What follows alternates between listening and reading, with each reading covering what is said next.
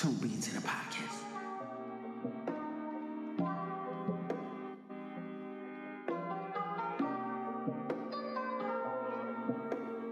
Welcome, welcome. This is Two Beans in a Podcast. I am Miguel.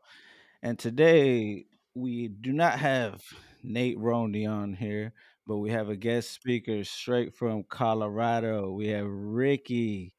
Ricky is someone I haven't spoken to in a long time, face to face or on the phone. So this is exciting. It's been like what, 12 years or something like that. I think longer Uh, than that. Yeah, yeah. So w- welcome on the podcast, Ricky. I got a lot of talk to you about, a lot of catching up to do. Yeah, man. Thanks for having me. How you been? How you been? First of all, Good, man. Just living life, trying to wrangle my three kids. It's a, a whole different world since I think the last time I saw you. I think so a little bit. Yeah. Yeah. Well, last time was like what we were like nineteen. I think before that, because it was I went into the army right after my 19th birthday in 2009. So end of like two thousand eight. I remember you came down here for like, I think it was like kind of fall, maybe Maybe. something Yeah, like I'm not that. sure. It's But been a long like time. 18 it's been it's been a long Like 14 time. years. Yeah, man. You left to Yeah. the army. How was that? First of all, It was good, man. Uh, I loved it. Uh, it was just a whole nother experience. Just kind of where I was in life at the time, you know. And I mean, you kind of experienced it with me, uh, my Yeah. teen years. But uh, I just had to get out of a bad situation, so I kind of I tried to join the Navy first because uh, I don't know if you remember my cousin Veronica. I was living with her for a little bit. Oh yeah, her husband her husband was in the navy um and he was like man you need to go just go. Like it'll be the best decision ever. I was like all right. So i tried to go into the navy um but i had dropped out of high school so i had my ged and so it just didn't work out with the navy. They were just kind of like you know what man like we've let a certain amount of geds in this year so you, you can't come in um wow. so I ended up having a, I think that was like November or December of like 2008. And uh, yeah, I was just like, I was shopping around. I went to the Air Force and the Air Force laughed at me. They're like, no, man. the, uh, I tried to go into the Marine Corps. They had let too many uh, GEDs in that year too. So uh, I called the Army and I was like, hey, like I just need a job, man. Like I got everything done. I have everything like ready to go. I just need to sign a contract. And they're like, all right, we can have you out in two weeks. And I was gone. But yeah, man, it was probably the best decision I ever made. I got, you know, I have my bachelor's degree now. They paid for it through, you know, the GI Bill. I get like a monthly stipend every month for, you know, injuries I had and stuff. So That's awesome. That's it's awesome. worth it, man. It is. It is for for a lot of people. It's so worth it if they do it the right way. You know. Yeah, for sure. Um, Yep. That's funny you say that because when I was around 18, 18, yeah, going on 19, I went to the army to recruit, and then they were like, no, we can't have you because of the tattoos. Certain Oh, yeah. tattoos, they couldn't get approved. Right. So I, I got turned down. I was like, well, uh, Yeah. you know, I had my kid like a year after that. So it was, you know, everything happens for a reason. You know, we all go Right. through our journey and Oh, know, yeah. experience different things. But that's that's awesome that it worked out for you. You know, and you used the the GI Bill. You know, like a lot of people don't do it, and it's, it's tough. Yeah, man. Yeah, it worked out. Um, I was trying to re-enlist because I only did my initial four years and then I got out. But I tried to re-enlist, but the job I was doing was just over strength. Like they had too many guys in there. Mm. Uh, so in order for me to re-enlist, I had to do a different job, which I think it was in like the medical field or doing. Uh, it's called S one, where you just do like office work. You just like at a desk and do paperwork, and I was like, that's not for me, man. Yeah. so I ended up getting out, but it was probably the best decision I ever made, man. It was good. So how, how long did you do? Just four years, my initial contract. Yeah. Okay. That's cool. That's cool. So you got out at 23, 24? 2012. No, no, no. Like your of- age. Your age. Oh yeah, yeah, yeah. Yeah, I went in at yeah, I just turned 23 right before I turned 23. 23. And you Yeah. went straight to school or where where were you at this time? No, so so I met my wife while I was stationed in Texas. Um and kind of crazy story, but I had only known her like maybe a month or two before I was like I knew I was going to get out. And I was like, "Hey, listen, like I'm going back to Arizona. Like you're more than welcome to come with me." Um and it's kind of crazy cuz she had um she had her son, my oldest son. He's about to be 14. He was 2 at the time. Uh, and I was like, "Hey, listen, like I'm going back to Arizona. Like you're more than welcome to come with me." And uh, she was like, "All right," and totally wasn't expecting it. Um, so yeah, so we went back to, or I went back to Arizona. She followed me, and uh, I've been with her ever since. But once I got out, I was in Arizona for a while. I worked for uh, Arizona Department of Corrections, Oh, okay. and then so I worked for the prison system out there. And then while I was doing that, I was still going to school, got my associate's degree, started my bachelor's degree. Um, and then I worked for a sheriff's department out there briefly before I ended up moving out here to uh, Colorado. Mhm. So, and then once we were here, I started working for a company. I don't know if you're familiar with USAA. It's like a big Yeah. military bank and sure. insurance. So I worked with them for a few years. Um, and that was just like killing me inside, man. I was just like sitting at a desk and just bored every day. so, Oh, but you know, my wife, yeah, my wife was like, you know, just it's good for the family. You know, you'll be there for everything. I'm like, no, that's Right. true. And then after a while, I was just like, after three years, man, I was just like, I can't do it. I can't do it anymore. I was like, I have to go do something. So we settled on uh, me becoming a firefighter. So I went to go get my EMT certification, and I was like ready to go through to the application. But um, a few of the guys in the class, they were like, we just got hired on with the fire department, and like most of their calls were all medical stuff. And I was just Mm. like, man, I can't do this every day. so Yeah. went back to the wife, and I was like, hey, I need to, I need to do something else. so God. we kind of talked about it. We set our guidelines on, you know, Right, me right. doing law enforcement. Uh, so then I applied for the local police department. I got picked up, man. Been there for about just about five years now. This is year five. Oh, nice, nice. Are you back on? Because I know you you had an injury a couple months or a year ago. You said. Yeah, so September of 21, I broke my leg uh, playing soccer. I could I took a dude's shoulder to the to the outside of my right knee. Um, broke my leg. So I had three surgeries. I was out for a year and 10 days exactly. Ooh, yeah. Um, but so that recovery was rough, man. But yeah, I came back in September of 22. So I've been back about four months now. that's good. That's But good. yeah, it's it's fun, man. I love it. That's a great trajectory taking you all the way to Colorado. Yeah. Do you have roots over there, or why'd you pick Uh, Colorado? well, we have one root now. My son was born here, so we're kind of Right, tied to it. But Eh. uh, no, man, my uh, my wife had a friend who was stationed here with her husband. Uh, he's still in the army, actually. Um, Okay. And she came out to visit one time, and my wife was like, "Hey, I really like it." And she's originally from Germany, so she's used to like the cold weather and the snow and stuff. Uh, so that desert heat wasn't sitting well with her. but um, yeah, so she came out to visit her friend, and I'd say maybe like three or four months later, we were moving out here. And I'm like, I can get a job anywhere, you know, with law enforcement stuff. There's always work. So I was like, I don't care where I go as long as I can find a job. So that's how we ended up out here. Colorado. That's a long way from Arizona. Yeah, it's like 12 hours. It's not terrible. Yeah, that's and how is it in the city you're in? I mean, you don't have to say a city you're in, but how is it with local law enforcement? Like, is it pro police officers or is it like you know against you guys? How how is it like a, a regular day, regular um, you know, a regular talking to like a, a citizen of when you stop Yeah. someone like are they because right now you know it's it's tough in a lot of cities and a lot of people are apprehensive right even as soon as getting pulled over you you know All right.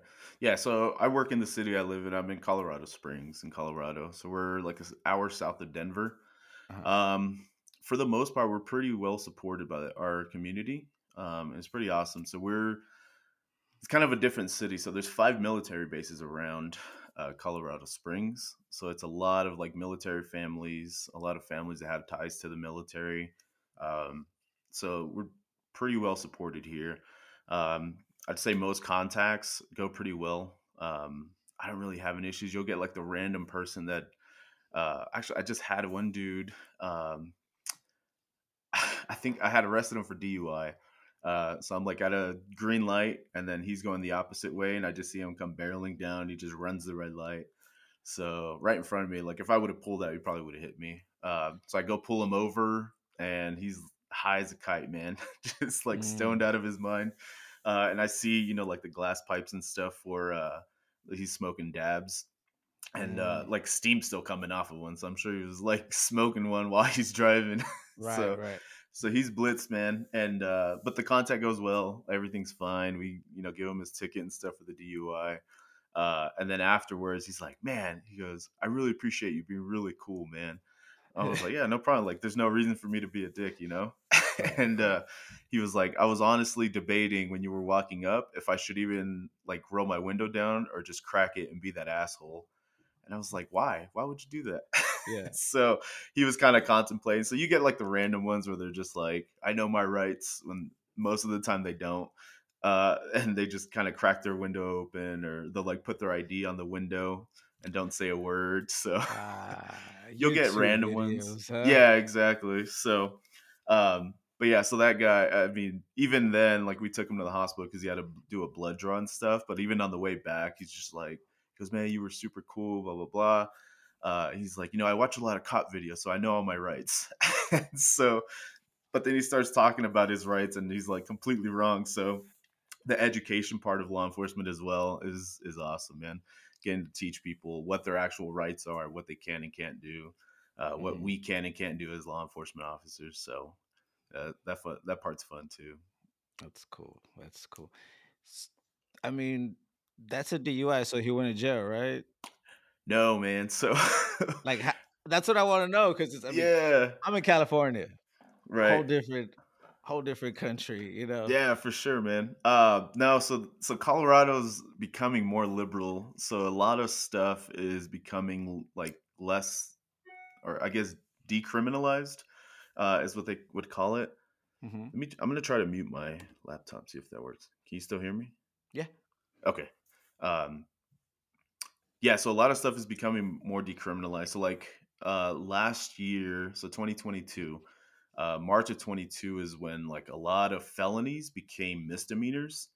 Um, so like even drug use, man, it's crazy. So you can carry around uh any kind of drug, freaking cocaine, crack, heroin, anything, as long as it's less than four grams it's just a serve and release ticket. It's just a misdemeanor. Where before they were going to jail because it's a felony. Uh, so even Wow. Yeah, so it's crazy, man. So DUIs, even here in the state of Colorado, it's all a misdemeanor unless it's your fourth conviction. So I can get arrested for DUI 25 times. And if I've only been convicted of two of them, like I've gone to court and I've gotten sentenced and punished for two DUIs, my th- next DUI would not be a, a felony. It would still be a misdemeanor. It's just a ticket, and we release you back to wherever you go. What? So yeah, it's crazy, man. So unless it's your fourth conviction or your fourth DUI where you've been convicted of three, it's Yeah. still just a misdemeanor. It's crazy. And coming from Arizona, Arizona is tough on DUIs, man. oh Like yeah, they for sure. slam you the first DUI. So yeah, it was a whole new beast coming out here, man. Dang, that's that's that's crazy. Oh, and you were in Arizona. You were policing as well, right? Uh, yeah, so I worked for the prisons out there, and then I worked for Pinal County Sheriff's Office for a little bit. Uh, I was just a deputy in the jail there, though, so I wasn't Oh, actually okay. patrolling. Okay, I was gonna say like you got to learn a whole new book. Yeah, yeah, it was you're it's right, tough, man. Yeah, yeah, it's a lot to Arizona go don't over. play. Oh yeah, no, they don't, man. It's crazy. Yeah, no, man, that's that's wild. You know, like getting to hear different cities diff- or in the U.S. You know how they compare to California, and I mean, I don't really get out of California too much. You know, Yeah, the furthest I go, it's up to Utah. That's it. yeah, I see that. You know, cousin Jasmine moved up there, right? yeah, Jasmine's out visit? there, and we, yeah, we go visit, and uh, my wife's brother he's he's out there with his family, so we go Oh, out there nice. sometimes. It's yeah, it- it's nice. It's beautiful. Like that's one of the reasons we started this podcast, you know, because the mountains and the and the coast it's, it's just two different worlds, you know, and getting Right. to hear your guys' experience on that side and we're living in the same time period, you know, so it's Right. just it's just wild, you know, the the different changes, the laws, the you know, the the regime changes. It's just it's crazy. It's crazy that Yeah. we're so close, cl- so close, but like so far in Yeah, in different ways, you know. So when you go out like on the weekend with your family and you, you know you guys get some ice cream or whatever, does your profession like do, are you always looking behind your back or do you do you like I don't know, it's it I don't know. You got to the point where maybe you got used to it, but how has that been? Like does it affect you at all or to see someone that maybe you put in jail or Yeah, man, it's uh it started like over a decade ago, and my wife always makes fun of me for it. Um, because when I was in the army, I deployed overseas, uh, and I saw some combat, unfortunately. yeah. Uh, but so even then, I just kind of when I came back, I've always been I don't want to say like on pins and needles, but I'm always aware of my surroundings, of you know who's around me, who's sitting behind us, who looks like what, and every time we go to eat, my wife's already used to it too. Like she always gives me this chair that faces the door and like has the best view in the room. Um, and I'm always constantly just kind of looking around and just kind of observing my my surroundings. Uh, you know, every time I drive, I'm just kind of paying attention to everything. So it's kind of become like second nature, where I don't like make it a point to do stuff, but it just kind of happens, and it's just kind of part of my like daily life habits now. Um, but yeah, especially now as a law enforcement officer, it's just it's even crazier. We're just like I don't know if you see a car, you know, with like the back end a little low, I'm like, oh, I wonder what they have in the trunk. Uh, you know, if I see them with like a broken windshield or something, I'm like, I wonder what they're up to. Um, it's kind of like the broken windows theory, right? Like where you see all these broken windows and you just kind of, if you let it be, then more chaos is going to happen. So it's kind of like trying to nip stuff stuff in the butt before you know it, it escalates. So yeah, especially with the family, man. I'm always watching out, walking through parking lots, just watching cars, looking at who has their brake lights on or who has their reverse lights on, and so I'm always kind of looking around.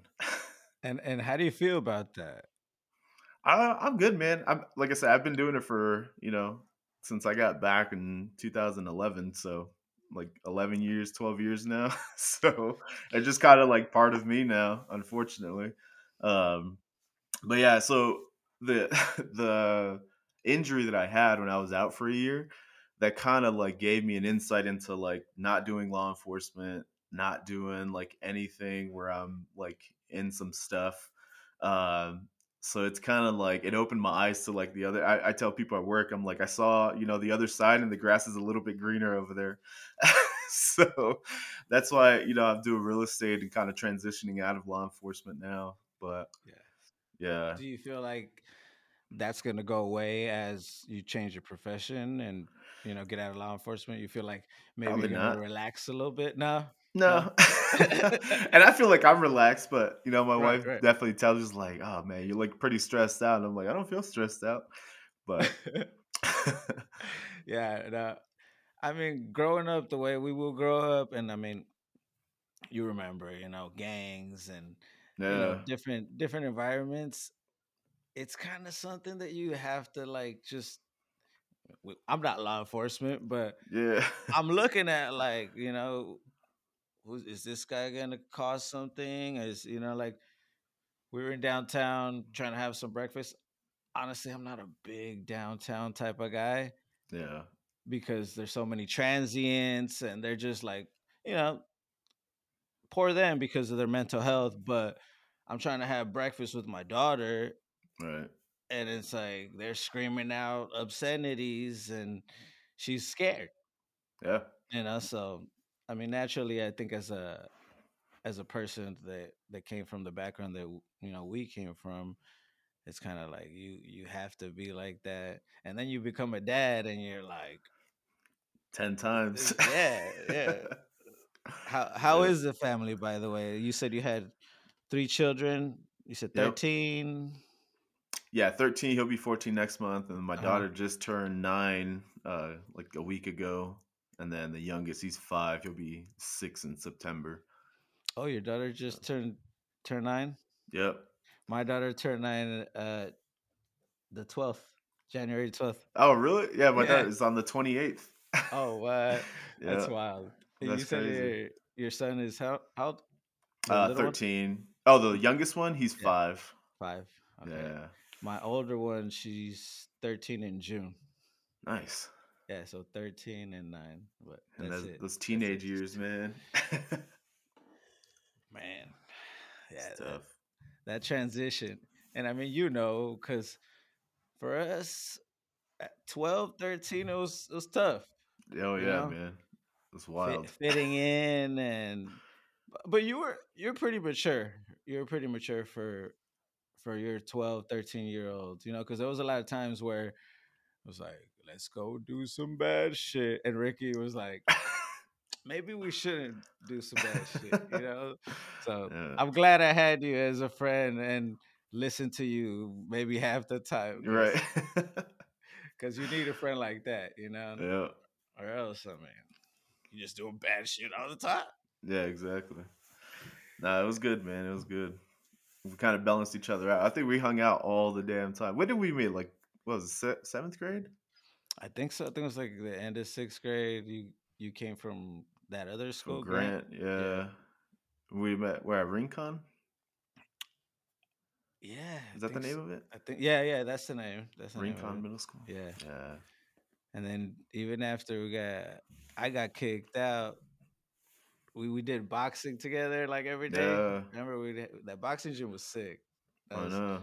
Well, that was before because remember we would take our uh, our bag gloves up to the school early. Yeah, We'd Well, have that's what I'm saying. Like, like we hung out every day at school, and then I Yeah. got kicked out, and we were still hanging out, like meeting up at the at the boxing gym. But no, no, no. But I'm saying, remember? Do you remember at school we Oh, would take our gloves to the school above Yeah. the uh, the locker room, yeah, and it was just like a bunch of us, and we'd all be scrapping up there.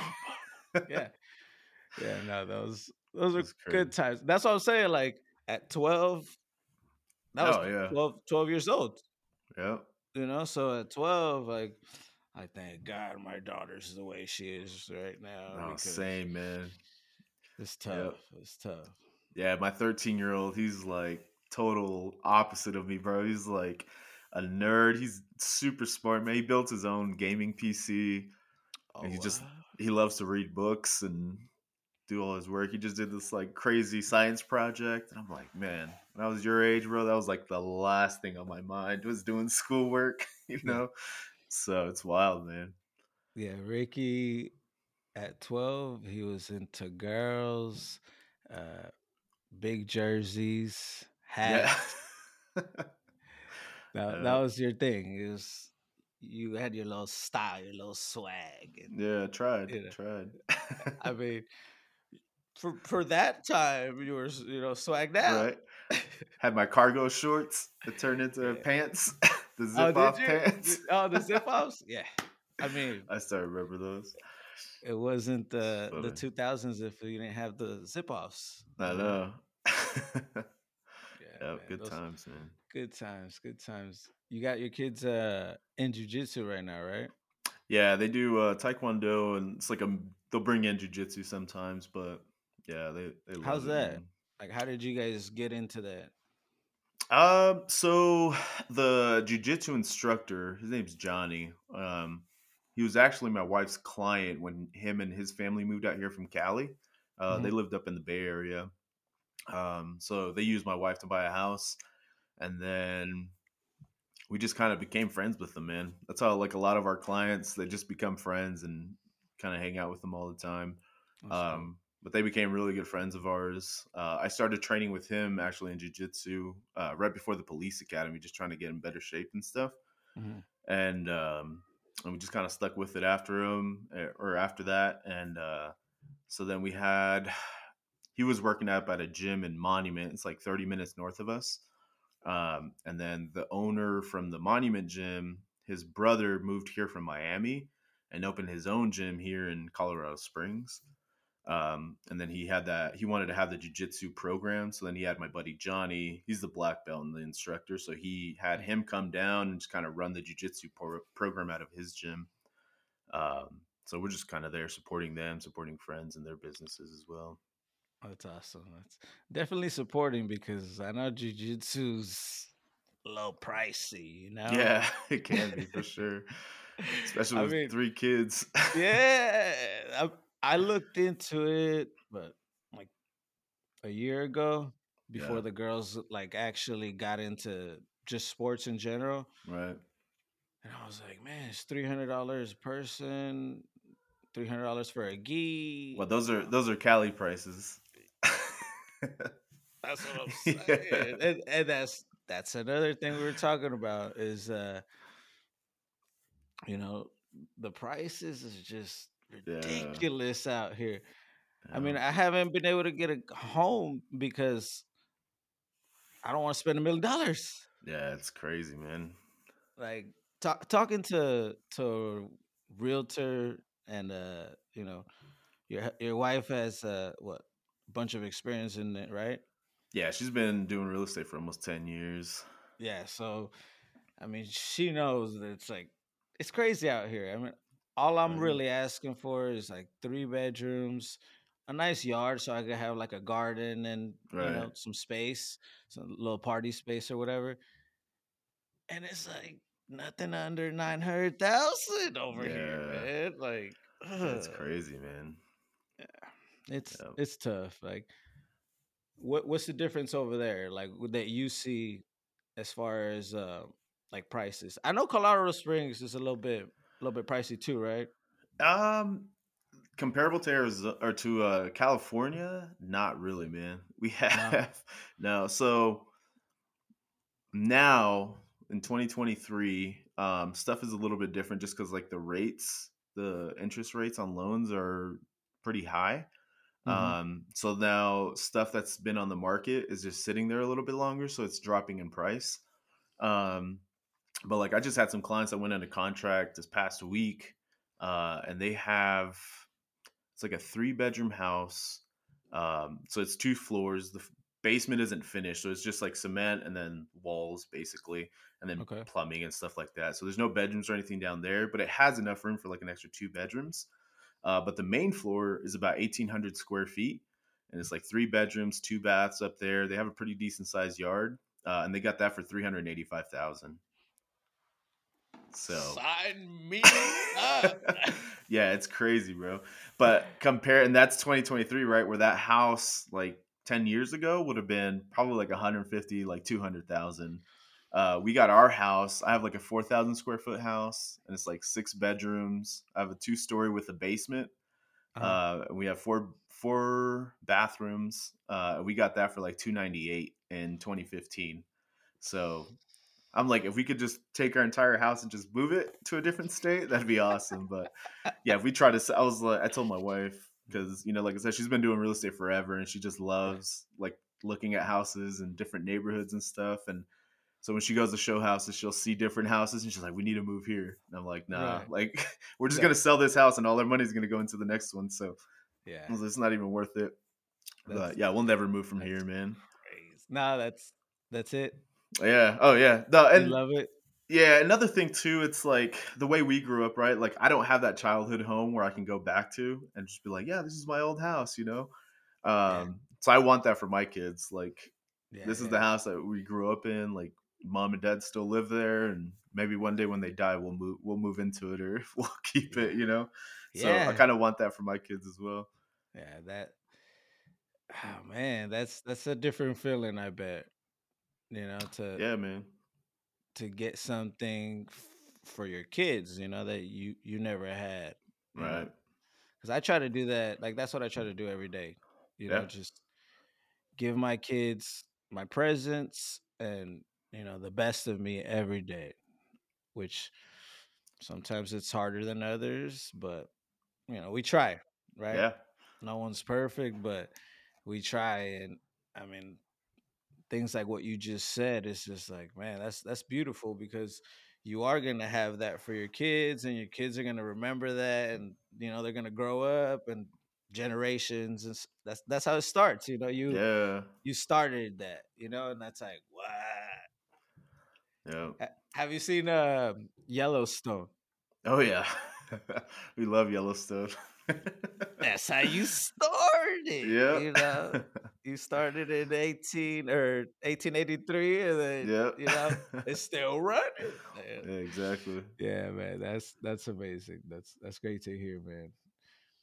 So that's it, right then. Colorado Springs, the Yeah. the I mean, we once you know we make enough money to where we can buy like a, a winter home, then we'll kind of go snowbird somewhere else. But it'll be down down the road in the future. So Uh, we'll see. that's cool. You don't miss uh, anything from California in specific. Um, we were just out there in November, man. Um, and I miss like the the culture, right? Because like out here is nothing but fucking white people. so it's like nothing but mountain men. But I miss like we were up in LA. We would take the kids to Disney and Universal, but um, yeah, I just miss the culture, man. Just being able to go out and get a you know a hot dog wrapped in bacon or some tacos somewhere, some good tacos, like Yeah, so I miss that part, man. But as far as like, but now as an adult, you know, you got to think about the laws and all the guns that I have, and if I can take them out there, and so it's like kind of that exchange. Like I'll go visit once in a while and, and get my fix, but yeah. It, it's funny you say that because I love the culture out here. I mean, I'm I could look out my window and see TJ. Like Yeah. I'm that close. But when I go up to Utah, I see so many people and they're like so I don't know, they're just they're so loving, they're so inviting. They're like I don't know, I've I've experienced nothing but love out there in the mountains, you know? yeah, Like everyone I've met, they're just super cool, super nice. I don't know, I don't know if it's and it's a little more slowed down. right, Like that's how it feels to me. Like everybody's a little bit more relaxed, and I like it. To be honest with you, if if they could tell me like, oh, you know, you could have the same job, and your wife could simply have the same job and live out there, like I think I'd do it. You know. start applying, man.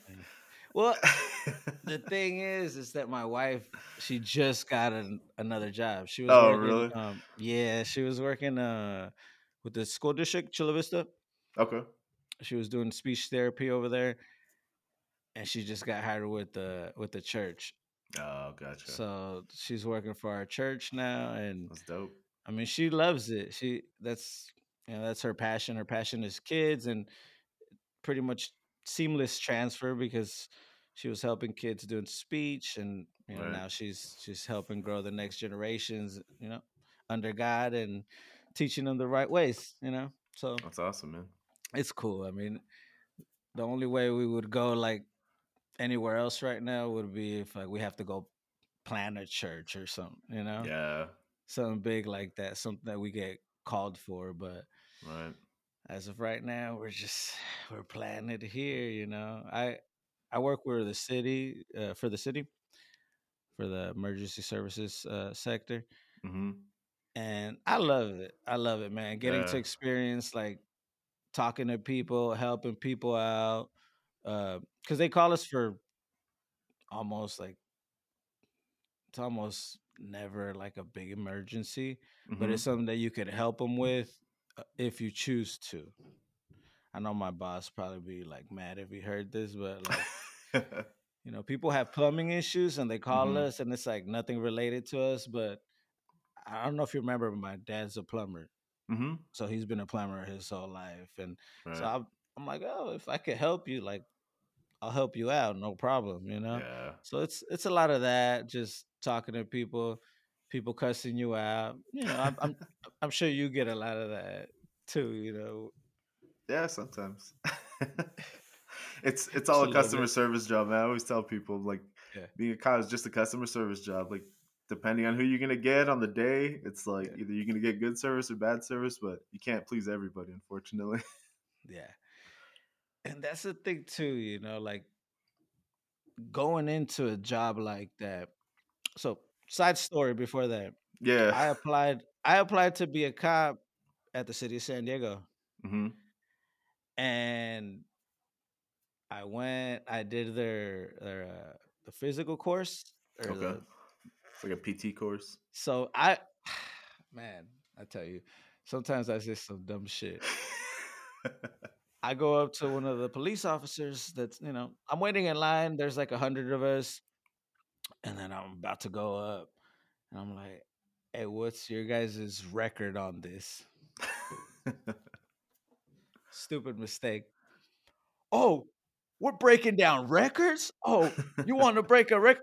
I'm like, no, no, I, I don't want to do that. I, I, I didn't say that. I'm just, I'm wondering. I'm here waiting in line. I don't know. But- but like, oh, Me knowing you, and if it's still deep down in there, you're a competitor. So I knew what you meant. I did the course. I broke the academy record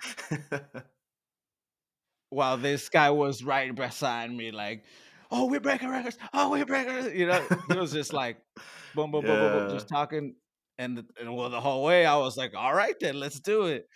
And so uh, I broke the record by like I don't know seven seconds or something like that. yeah.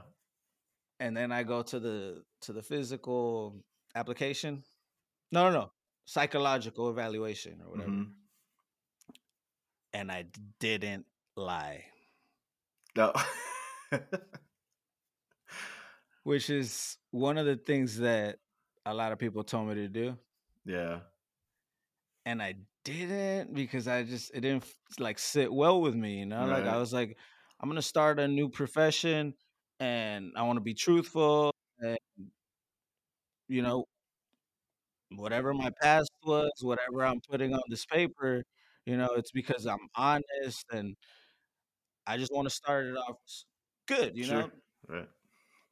and they were like apply in three more years Oh dang. I was like, uh, you know, whatever.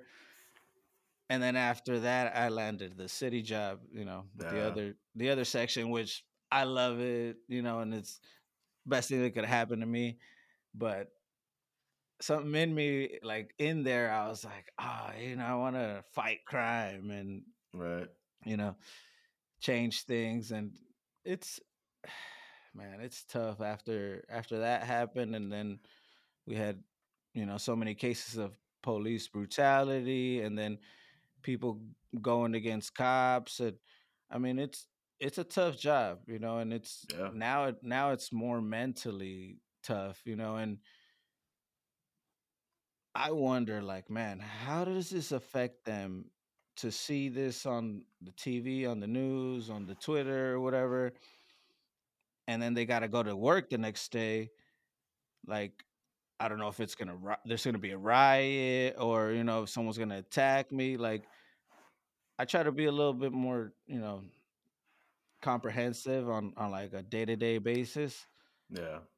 because like you said it's a customer service job, but some of the guys like they don't have good customer service, Oh. you know, and it's like like right now I have a lot of co- contact with police officers and, I, and a lot of them are real cool. A lot of them are real, like level headed, but then you get those that are not, right. and they're not like too hard to spot, you know. Yeah. And it's like, man, that's that's where it starts, and that's where you see that maybe they could abuse their power, and you know, it's it's a tough tough situation. It's a tricky situation, but I just think that like we got to be more empathetic with not just police officers, but with like people in in general. You know, it's Yeah. eh, but it's it's tough though. You know, like you don't know when you're gonna get something pulled on. You know, like somebody could be compliant, cool, and but in the back of your head, you still have to be thinking like, you know, something could happen. You know, so Right. not everyone is is up to that. You know, mentally. I think Yeah.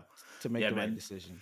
Yeah, it's a hard balance, dude. It's um it just depends on it comes down to like every person, every cop, uh how they handle stuff in their life and because you'll get some guys that you know they've been doing this for 15 20 25 years some 30 30 years and like the things that you see as a cop it's it, it varies man um, like the other night I, I went out my first call out of the gate was a child abuse case where you know mom's spanking the crap out of this kid with a belt and his butt's all bruised and he can't even sit down.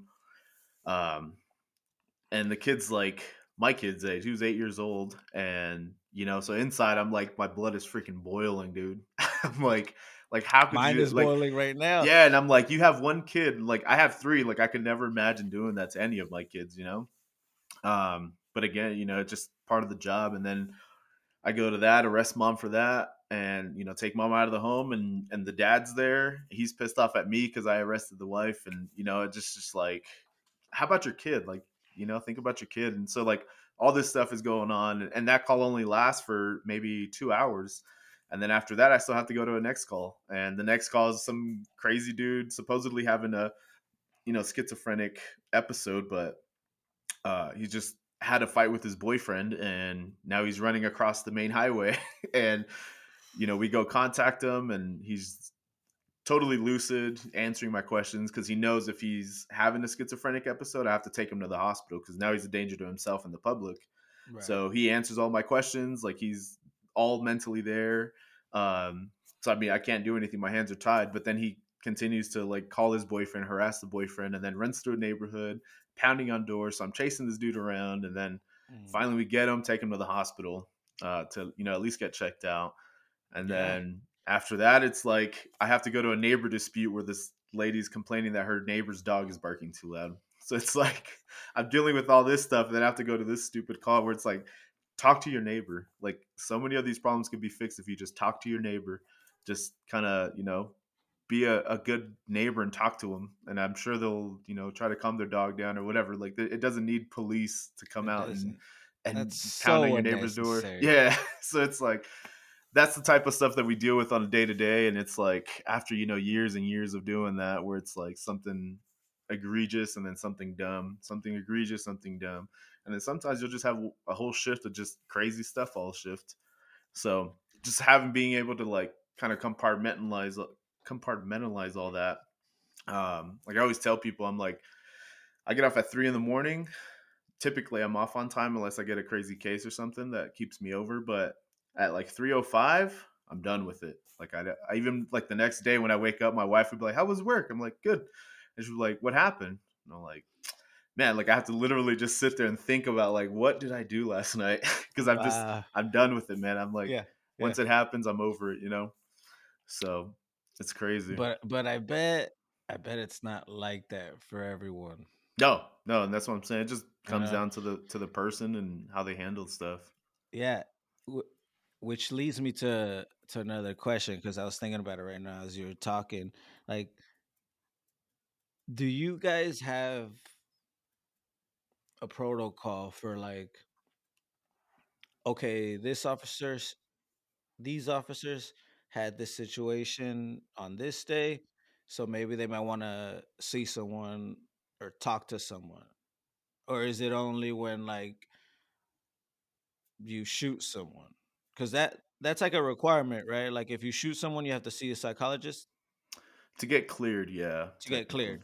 Right. so so what about like do they facilitate that for you guys for other situations? Or do like do you as an officer feel like you like would benefit from that or what do you think so it depends on the situation. Uh, we do have this thing. It's called uh, peer-to-peer support, Mhm. uh, or they usually just shorten it to peer support. So there's a team, like a specific team, that goes and gets training in not counseling, but just kind of coaching and like it's usually cops that have been in other type of like um like hot situations either like shootings or big time calls mass shootings something like that where they've gone through it and they've kind of like sought counseling and stuff like that so and these people usually sign up for the peer support um, and it's like on our homepage website and any cop can go there and it has every single peer supporter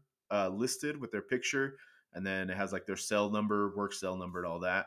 So anytime that you feel like you should go talk to somebody, that you need to go talk to somebody, you can. You're you're more than welcome to hit up anybody in that peer support group. Um, we also have different programs for like counseling. Um, we get you know discounted rates through uh, for certain counselors around town, but we also have like an in-house.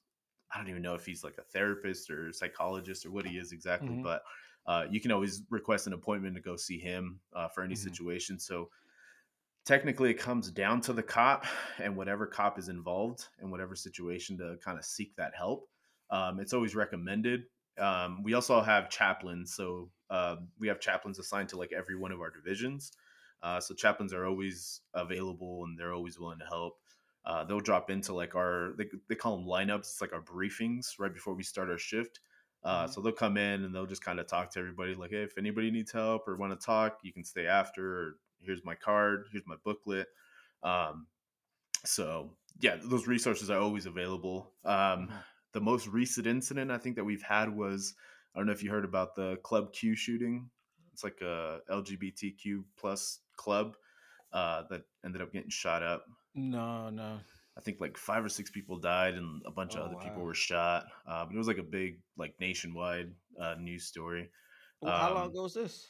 uh, this was in November, like mid Oh. November.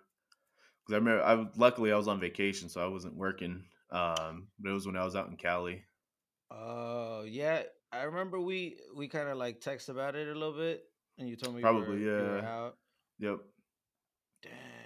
Yeah. So that's that happened in my division. That's like the area that I work. So you would have, Um. if you were there, you would have been out Oh there. yeah, yeah, for Yep. sure. Um.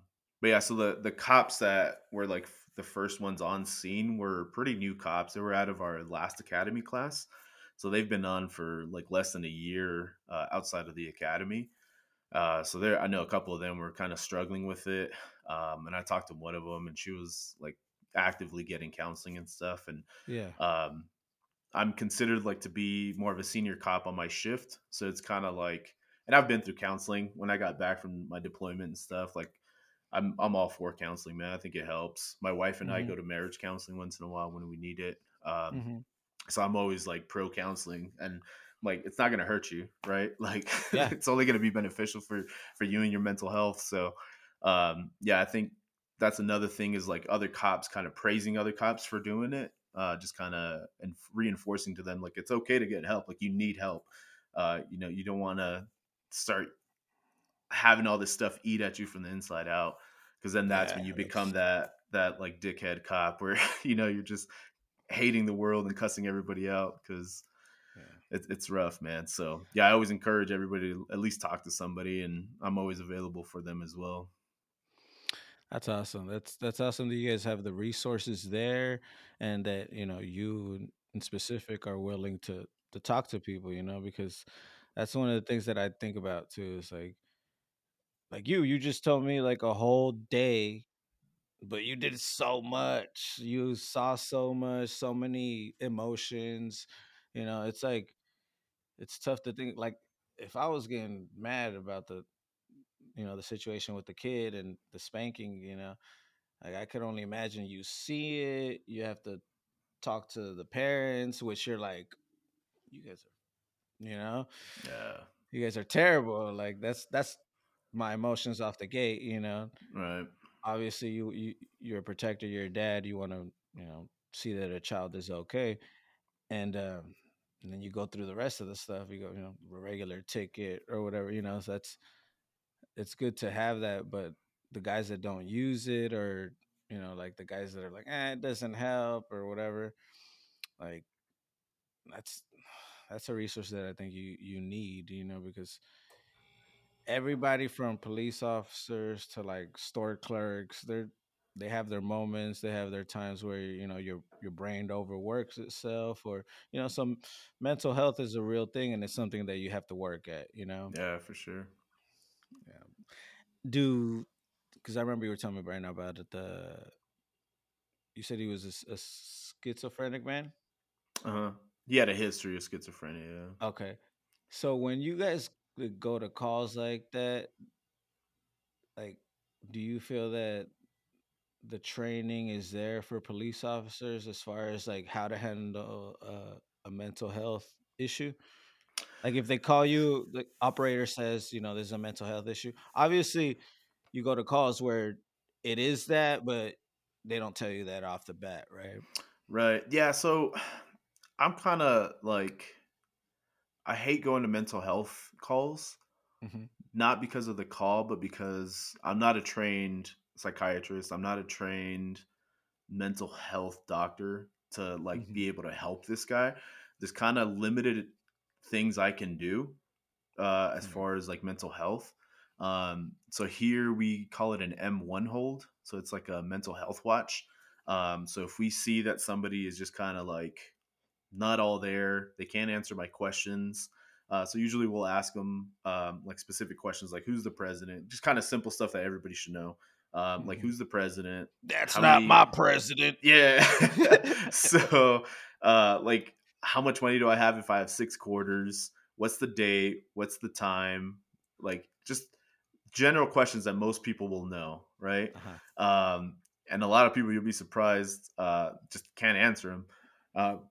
And unfortunately, if we see that they're a danger to themselves, that they can't take care of themselves, if we leave, there's still going to be a problem. Like we're going to be called out there again for whatever they're doing, or if they're a danger to somebody else, then we put them on this mental health watch. Um, and basically, what it is is we'll take them into custody.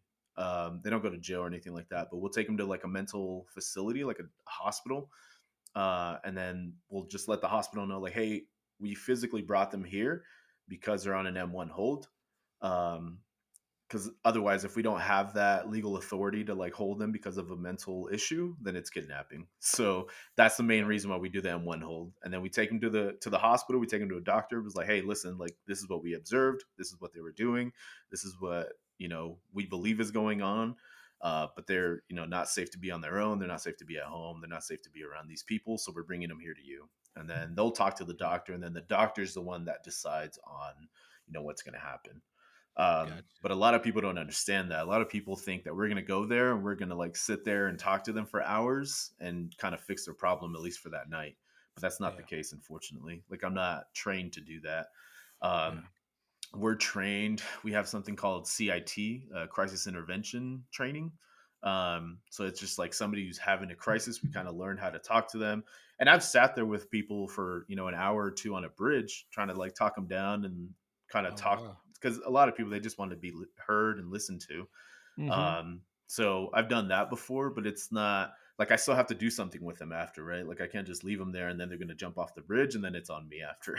so it's it's tough, man, as a cop, because I mean, technically we're law enforcement, we're enforcing laws, so it's tough trying to take on the medical role because we're usually the first ones into the call. Uh, it's hard to take on like the mental health coach or mental health, you know, intervention, uh, and then law enforcement on top of that. So that's the only reason why I don't like going to mental health calls. Uh, but our department actually started something. Uh, it's called a CRT, uh, Crisis Response Team. So it's a law enforcement officer. It's a uh, like medic, a paramedic, and then it's like a licensed clinician. Uh, so they all roll through like the whole city. We have like I think we're up to four or five teams now um, Oh and they wow. literally that's all they go to is like the kind of mental health calls. Yeah. Um, and if they're not busy, they'll try to take them off of patrol uh, and and kind of go to those calls and handle that that way. Um, but I think that's how it should be. We should every department should have that team. Like the law enforcement should be there just in case an assault or something like that happens, but also have like a mental health professional there just to kind of try to alleviate the situation of whatever it's going on. Yeah. Yeah.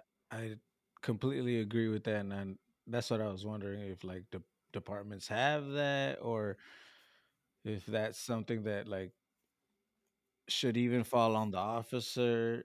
You know, because I mean that's that's tough. It's tough, tough Yeah, ass, tough ass to just do all, like you said all those things. You know, it's you're not just playing one role. You know, you're playing several roles, and when you think about it, it's like that's that's a lot lot to handle, and you know you want to take care of yourself as well. So not responding to those calls is like you know, if if you can't handle it, it's it's it's better to to let people that are trained to handle it. You know, Right, exactly. That's that's a tough situation, man. Like Yep. you guys, I, I got a lot of respect for police officers, and they, it, it's like with everything, you know. Like we were watching the news the other day. There was a like a main break, a water main break, Mm-hmm. and right away it's like what did the city workers do or didn't, didn't do or you know i don't know it's like certain uh professions they get a lot of a lot of flack from a couple people know yeah, for sure. a couple people do something wrong and then it's like oh this is how you're being looked at you know Right. uh, it's it's it's tough the the world we live in you know and Yeah. i mean your trajectory though man i'm i'm uh i'm happy for you man i tell you that like you got a beautiful appreciate it, family you know you look like you're happy how do you how do you feel you feel like uh at 32 you f- do you feel like all right like this is where you wanted to be do you feel um happy as far as you know your family and and where you're at right now or how, how's your mental Yeah. health right now with with everything that's going on Ah, everything's good, man. Um, pretty happy. So it's I can't ask for for much. Um, you know, life is good, family's good, all the kids are healthy. Um, yeah, I'm I'm happy where I'm at, man. But still a lot of work to do, and it'll it'll stop once it's over. You know, yeah yeah how's how's your mom and dad have you have you talked to them lately or man. My dad, I haven't talked to in I think over like ten years, man. it's Um, been that long Yeah, uh, he's uh, from what I hear from my other families that you know he's still doing the same old stuff, man, just drinking and getting into shit. So I just try to Mm, stay away from him. But uh, my mom's good, man. She's out in Vegas. Um, she moved out there, I think maybe 2004, 2005. Right after I moved to Arizona, she left to to Vegas. Um, she's been out there. She lived here with us for a couple years. Uh, she was staying in our basement and just kind of helping us out because my wife was starting to pick up with real estate and uh, you know I was working most of the day, uh, so she was helping out with the kids and uh, so that was a huge help. So she lived out here for I think like two, almost three years, and then she ended up moving back to to Vegas. Um, but she's doing real well, man. that's So awesome that's awesome yeah. that's good to hear but do you ever think that you're gonna reach out to your dad Nah, I probably won't, man. nah never Nah, I found out some other because it was just some bad stuff that I found out after. Um, ah okay so yeah, than that yeah. So I'm like, I just don't want any part of that. I don't want my kids around that. Yeah, no, so that's that's tough. You know, when you end up become a dad, become a family man. right, There's if yeah, if you could keep your kids away from stuff that you know you don't want them to see or experience, like you know, sometimes that's that's the move you got to make. You know, right, but it's hard though. You know, because uh, I told you about my dad, and you know, he's. I don't know if I told you again that he's it's back. The cancer's back. Nah, I didn't know, man. Sorry to hear that. Yeah, yeah. So it's been what, like another six months since Oh dang. he got yeah came back, and you know it it was mutated, so now it's stronger. You know, Oof. I'm sure you you heard a few, you know, those terms with with your mom having that Yeah. same type of situation. Yeah. So it came back. Uh, they're they're they're doing chemo still. Yeah, they're doing chemo for another couple sessions. So I don't know. It's it's tough. It's a tough situation, you know. Um, mm, I don't know. It's it's tough, bro. It's it's tough, and if you could ever, you know, just I don't want to say like forgive your dad, but just like you know, it's it's always good to reach out and just hope hope that you could, you know, talk to him. I know you you've been through this for your whole life and you're probably tired of it. But, you know, he's still alive, you know? Yeah. Maybe one day we'll see, man. it won't be two day though. uh, nah, nah. It's it's tough, man. And, yeah. I mean, family is, ah, man, it's a tough situation with family. You know, like some family I I, I can't talk to, and I'm I'm not gonna say specifically Yeah. who, but I'm sure they know. I'm sure they know. Yeah. It's tough though, bro. I, I get Yeah. it, and sometimes it's it's it's better to, you know, put yourself out of that situation or Right. out of that room. Ah, but like something in me like wants to fix things with people, Yeah. and something something in me also is like, but they're not gonna change, Right. you know. so I I struggle with that, man. I struggle Yeah. with that. It, you know, accepting someone's apology or, you know, it's just there's so much in life, bro. And I also feel like I don't want to waste time on that. You Yeah. know, our our time is so limited, and I don't know. There's there's a lot to wrestle to wrestle with, and you just once you have a family, you kind of like for me specifically, I'm kind of like, hey,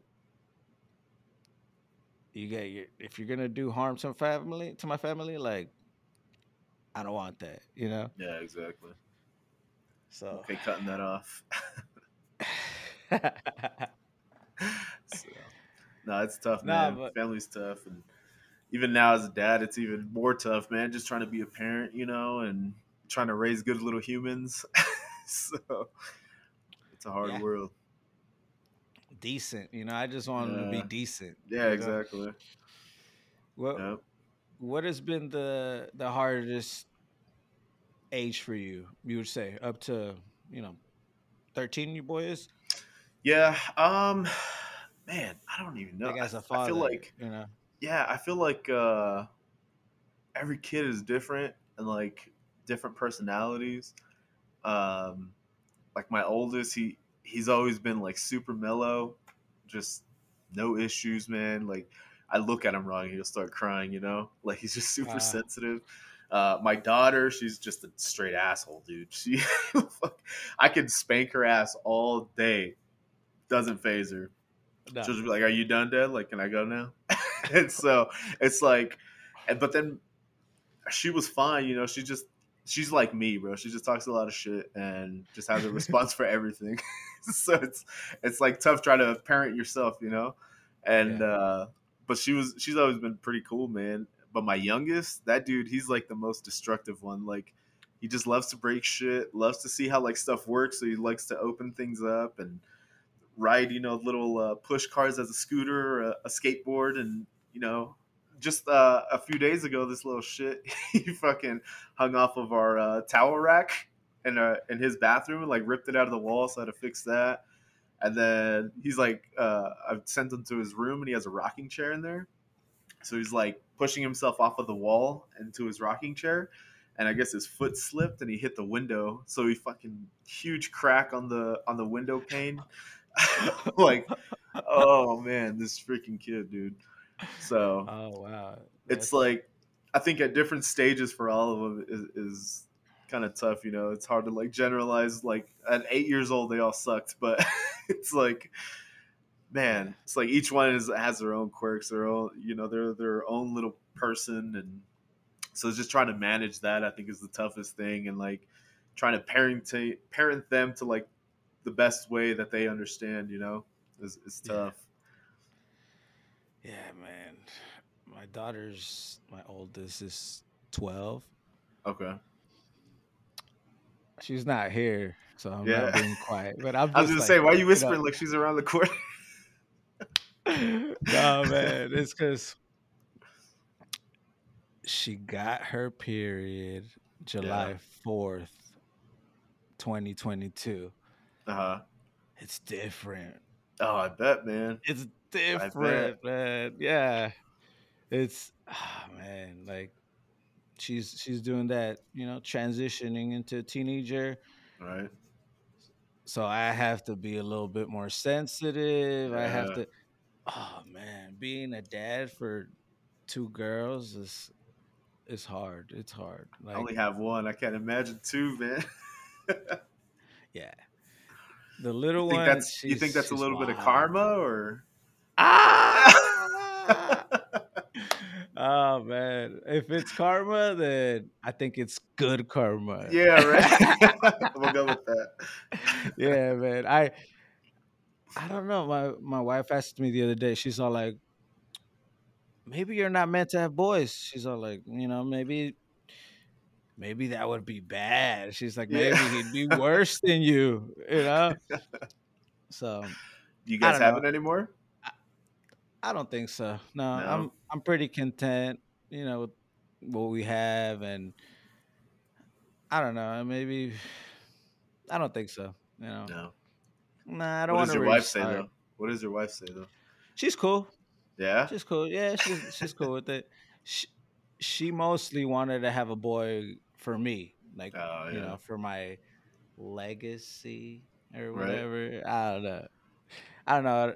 I think about it different now because I see my daughters. I see them like being great. You know, doing amazing things in school and sports. Like, Yeah, man, they're crushing it, dude. I see all eh, your posts. yeah, awesome. man. So it's like, what do you mean legacy? Like, my, maybe my last name is not gonna, Right. you know, move on, but like what we're teaching them, the values, the Yeah. everyday lessons, like that's what's gonna be everlasting, you know. Right. And, and man, that's that's that's what I'm I'm cool with that, you know. Like That's awesome. I don't. It'd be cool, you know, for my last thing to, to keep going, but nowadays, my daughter could be like, "Hey, nah, Exactly. I ain't changing my last name." Nah, right? you know. So Hell yeah. her choice. But if she ever hears this, like, you better change your name. Nah, Right. nah, nah. It's cool, man. Like watching kids grow up. It's amazing. It's like it's something else, you know. Like yeah. you, because when I first got like a hold of my first daughter, I was like, whoa, this is like we made this. Like she looks like us, she acts like us, and it's just like watching someone um, someone grow that you made, and you just want the best, you know. Yeah. At least that's how I feel. Like I don't want to miss a thing. I don't. You know, I want to be. I want to be there for them. You know. Yeah. And me and my daughters, we have open talks. You know, like I'm honest. I tell them, you know, like I don't want you to do that because I messed up in that regard. You know, Mhm. and they learn. You know, they know. Yeah. They know, but they also make mistakes. You know, and that's part of life too. You know, you got to make your own mistakes, but what we have to do is try to like limit those mistakes. You know, make make a Yeah, small for one. sure. Ma- Make a small one. You know, Yeah. not a big one, please. Yep. Yeah, yeah, no, nah, get man, that, man. it's it's tough, bro. It's tough, but it's it's been a a blessing, and it's like seeing the fruit of of how we, uh, because everything that happens to you forms you and you know kind of like molds you into who you are and who you're gonna be for everyone else right Yeah. so i feel like like with our kids like i experienced what i experienced so they don't have to go through that you know Yeah. or so that i could give them teachable moments and be relatable and you know so man there was there was so many things that that uh maybe in a future podcast we could talk about as far Yeah. as like what we went through when we were young you know that Right. there's there's there's a lot of pain there there's a lot of scars you know and but it's a lot of things that like all right well i could be like man that sucked i could you know be gloomy about it or i could be like you know what that's a, a lesson learned right Yeah, exactly. Yeah, I always tell people, man, I'm like, my dad the way he was. I'm like he was my like greatest influence in life on like what not to be in life. so it's it's uh just taking those bad moments and kind of turning them into a positive and and you know growing from them and being better for sure. So and just kind of passing that on to your kids as well. Yeah, yeah, man. Well, it's been great talking to you. Yeah, no doubt. I'm gonna man. wrap this up. Um, again, two beans in a podcast from the coastal plains to the mountain range of Colorado today. Yeah. no, thanks for having me. I appreciate it.